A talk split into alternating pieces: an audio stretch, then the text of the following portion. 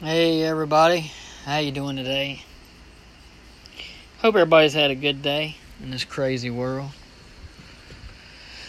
I was sitting here on porch and um, I was flipping through some things on social media and looking at looking at uh, the news updates and I like looking at the news updates um, I saw Terrence Williams. Terrence Williams uh, talking about how Chicago, that eight-year-old little girl, got shot July Fourth weekend because her family was turning around in their car. They shot her in the back and killed her. And Terrence, rightfully so. I mean, it's going off on Where's the protest for this little black girl? You know? Where's the Black Lives Matter screaming for this poor little girl? An eight year old girl. You know, they fight and scream and yell for that Floyd guy who was a criminal, robbing pregnant women, and just a, I, I hate to say it, just a worthless human being. And Al Sharpton and Jackson and all these people having the big funerals and all the thousands of dollars raised for his family and scholarships for his kids for that piece of crap. And yet, this little girl, eight year old little girl who wasn't doing anything but being in the back seat of the car, gets shot and killed. Where is Al Sharpton now? Where are you, Jesse Jackson? Where are you? Where is everybody? Why are they not screaming and fighting about the injustice in this little girl? And then I watch uh, the Hodge twins. God, I love those guys. They're funny as heck.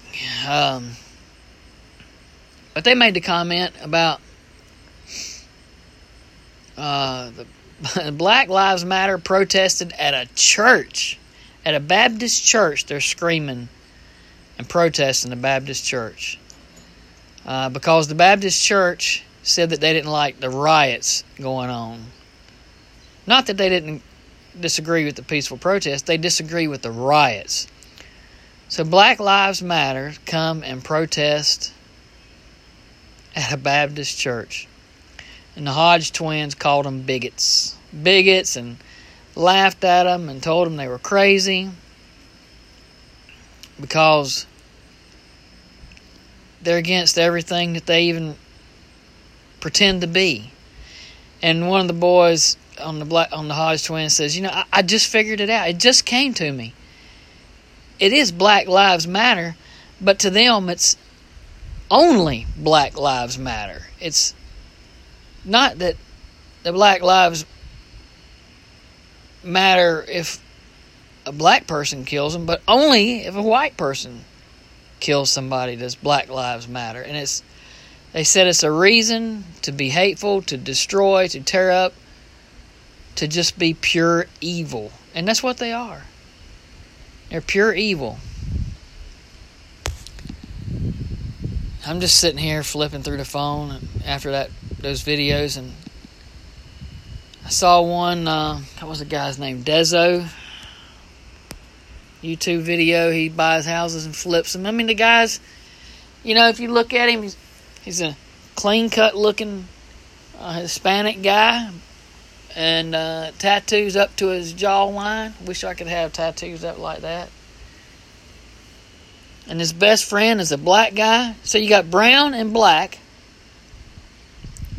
and his realtor is white. So there's three colors right there in the scene. And he, he buys houses and flips them. And he gives this house to the black guy who's his best friend. And he, he's all but crying because they have no place to live. They're having to move out. And I look up and I see a rainbow in the sky.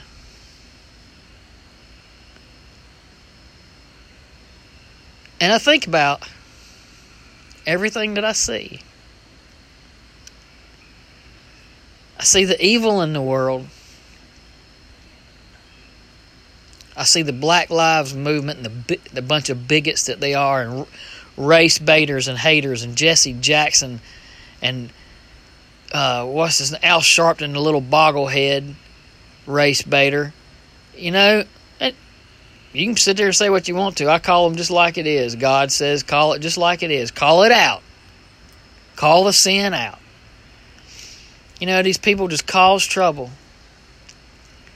And I see Terrence Williams the black guy who's defending, standing up for good people. And I see the Hodge twins standing up for what's right and calling out evil when they see it. And I see a Hispanic man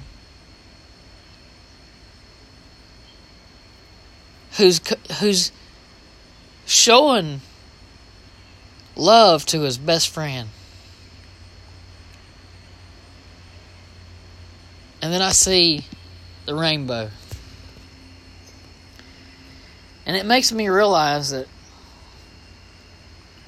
there is hope in this world. Genesis 9:12 and God said, "This is the sign of the covenant which I make between me and you and every living creature that is with you for perpetual generations. That means forever. Forever and ever and ever. I set my rainbow in the cloud, and it shall be a sign of the covenant between me and the earth. Not just me and the white people, not just me and the Jews, not me and the blacks. It's me and the white and the and the earth. Me and the earth. It shall be when I bring a cloud over the earth that the rainbow shall be seen in the cloud. And I will remember my covenant which is between me and you and every living creature of all flesh. The water shall never again become a flood to destroy all flesh. You see, that's to me, that is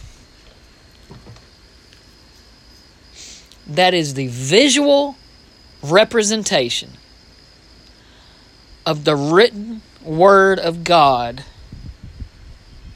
in our environment.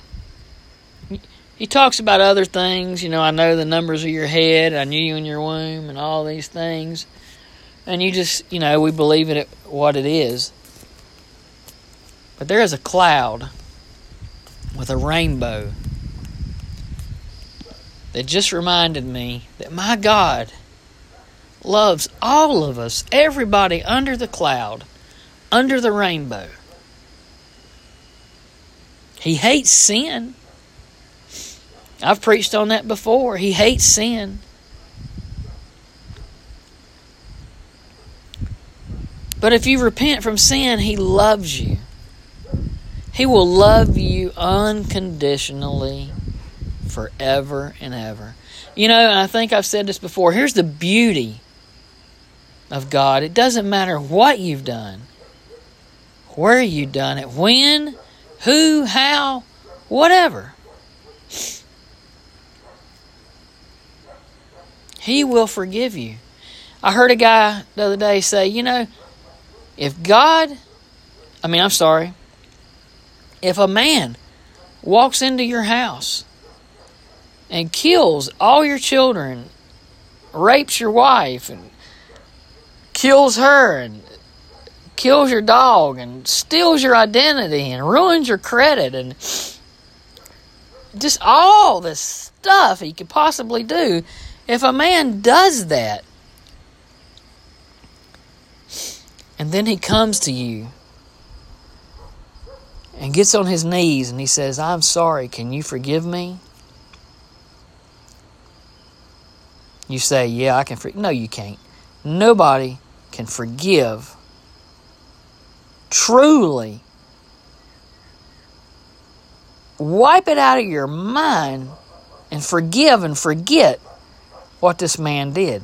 You're going to be reminded your children are dead, your wife's dead, your dogs, cats, goldfish, house gone, credit ruined, you cost you thousands of dollars. You're not going to forget. You're constantly going to be reminded of what this man did.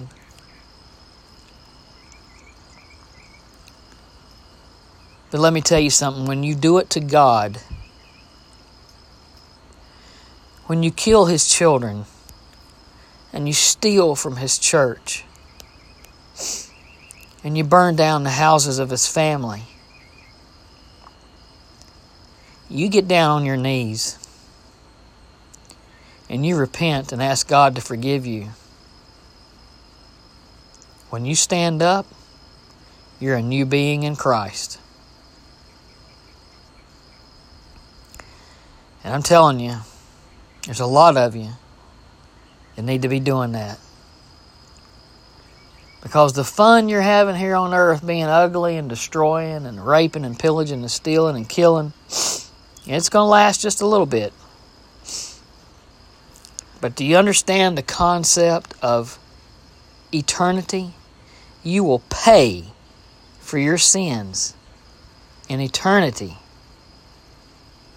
in a place called hell where there will never be any peace or relentment from torture and pain and burning and gnashing of the teeth.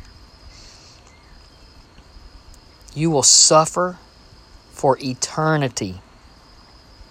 If you don't know what eternity is, get you a little thesaurus and look up synonyms. Forever, always, indefinitely, perpetual. It ain't never going to end. But you get right with Christ now. Save your soul. Because your friends can't save you when they're beside of you in hell.